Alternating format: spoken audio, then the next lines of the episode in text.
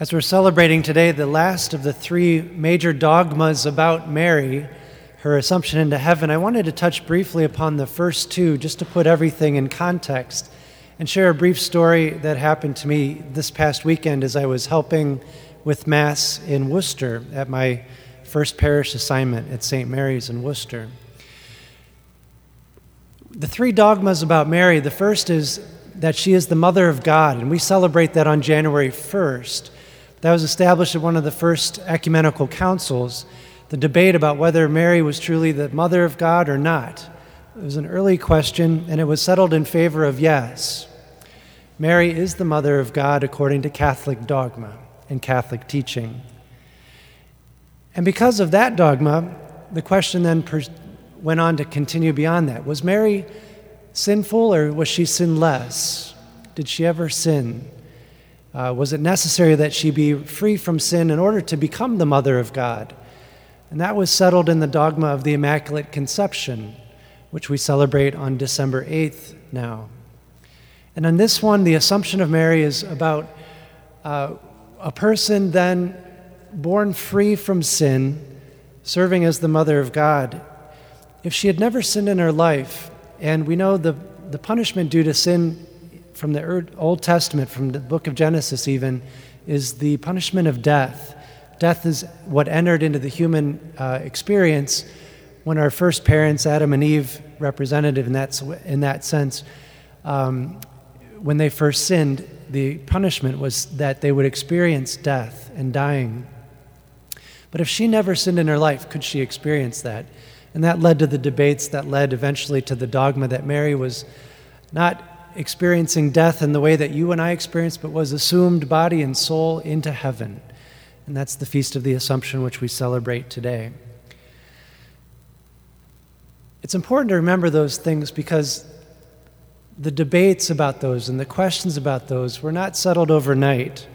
They took a long time to discuss and to talk about, and then eventually to declare this is Catholic belief. It's important for us to know our faith too because we are often going to be challenged by it. Just this past weekend, when I was assisting down in Worcester, I went to lunch with a couple friends after the 10 o'clock Mass, and one of the waiters uh, or cooks at the restaurant noticed me in my collar and decided to strike up a conversation, or rather, he wanted to explain his faith and why perhaps our faith was mistaken or in error. And so he started a, a conversation and basically said, Well, you Catholics worship Mary, and that's wrong. Do you know what the answer to that question is if you ever get that, by the way? If, you, if they say that you're worshiping Mary, they would say you can't worship Mary because that's idol, idolizing her. And we would probably nuance it a little bit, but for the sake of that question, I would say we don't worship her, we venerate her. We adore her as the mother of Christ. And because of she's the mother of Christ, these other things about her immaculate conception and her assumption into heaven. But worship is easily mistaken. I'd say, in the full Catholic sense, we do worship her, but not in the same way we worship Christ. But we certainly venerate her as an honored member of our race, of the human race, because of what God did for her. And that's the essential thing about these celebrations of Mary.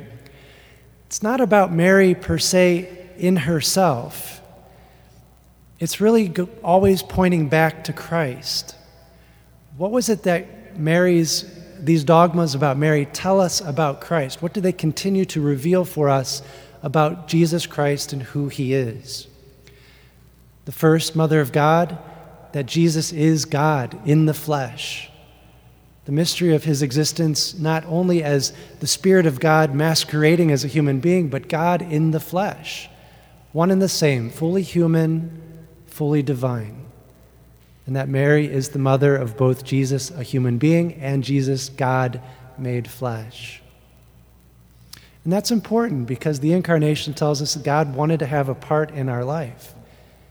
He didn't just want to communicate to us, He wanted to become like us so that something important could happen. And that is by His grace. And Mary's the first to experience this. Sin would be forgiven and eternal life restored to the human race. Now, by the particular grace uh, in Mary's case, we believe that God preserved her from original sin from the moment of her conception. But it's the very grace of Christ working already in human existence, his breaking into human history, that allows that to happen. Without Christ, there is no immaculate conception. It all happens together. Now, it's a, you can't think of it in a linear way. It kind of doesn't work that way. And that's why our faith, that's why it's faith, first of all, but it challenges us to think a little bit more than in a linear way. But it's still pointing us back to Christ and his power to forgive sin and to restore us to eternal life. And then in the Assumption of Mary, which we celebrate today, of course, is the fulfillment of that life. If Jesus Christ restores us from sin into eternal life, then who should be the first among us to experience that? We know God raised Jesus from the dead on the third day. But then who would experience the fullness of heaven than the one who was preserved from sin from her very beginning, from her very conception, Mary, the Mother of God, immaculately conceived, now assumed into heaven, to experience the fullness of what is in store for all of us who, by God's grace, will attain the ability to see God face to face in heaven forever. So, all three of these dogmas about Mary continually point us back to Christ. And that's the essential teaching of the Catholic faith. It's not about worshiping Mary per se, but through her, we remind ourselves of the hope that is ours in Christ a hope that is meant to console us in our moments of woundedness, the moments when sin has overtaken our life momentarily, the, the hope that gives us courage to continue on with the things that God is calling us to to being a good person, to being a loving person, a loving parent, a loving husband or spouse, a loving wife, a dutiful son or daughter.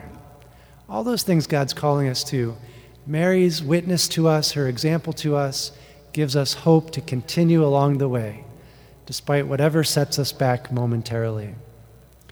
And so we do honor and adore her indeed, not only because of her witness, her faith, her presence to Christ at every step along his journey, but because of what each of those dogmas of the church remind us about our life to come and that's what we celebrate and give thanks to God for through Mary, that she is the first among us to enjoy what we all hope to enjoy the fullness of life forever in heaven.